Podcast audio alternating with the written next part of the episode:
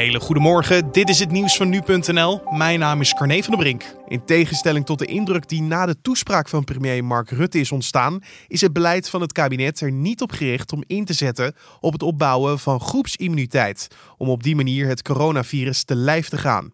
De gekozen aanpak leidde tot vragen en verbazing. Op basis van berekeningen zou de besmetting van 50 tot 60 procent van de bevolking betekenen dat 40.000 tot 80.000 Nederlanders zouden omkomen.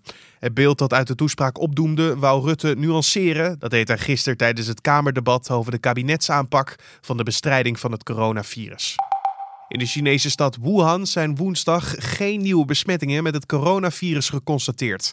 Het is voor het eerst sinds de uitbraak in december dat in het epicentrum van de virusuitbraak geen enkel persoon positief is getest.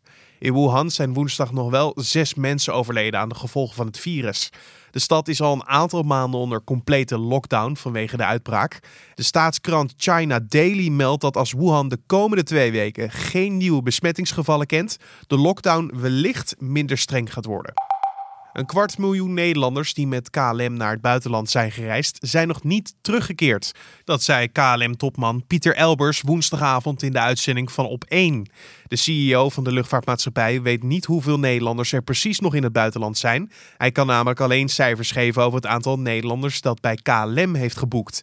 Het is ook nog niet bekend hoeveel van die 250.000 personen terug naar Nederland willen.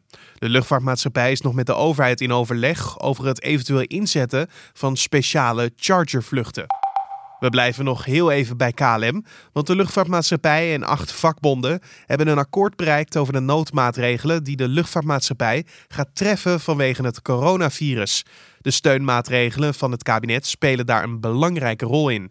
Door de uitbraak van het virus is 80 tot 90 procent van de vluchten geschrapt, waardoor een groot deel van het personeel niet aan het werk kan. In de noodmaatregelen van de luchtvaartmaatschappij staat dat de maximale werktijdverkorting voor het personeel wordt aangevraagd, al dus het NRC. En de KLM zal volgens de krant de resterende 10% zelf uitbetalen. En tot zover de nieuwsupdate van nu.nl.